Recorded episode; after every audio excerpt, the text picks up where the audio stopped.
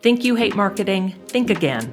Welcome to the Marketing Chat Podcast. I'm Kelly, a marketing strategist, website designer, and founder of the Women Podcasters Academy.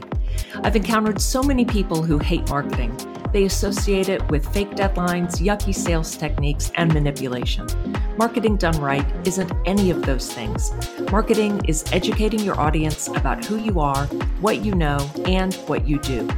You got into business to do the thing you really love, not to spend all your time marketing yourself. I get it. So, my goal on this podcast is to break down marketing concepts into bite sized nuggets that you can take action on right away.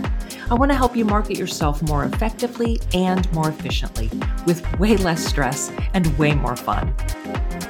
Some topics that I cover in this podcast include how to get people to sign up for your lead magnet, how to attract your ideal client, how to pick a niche for your business, and how to create a brand identity.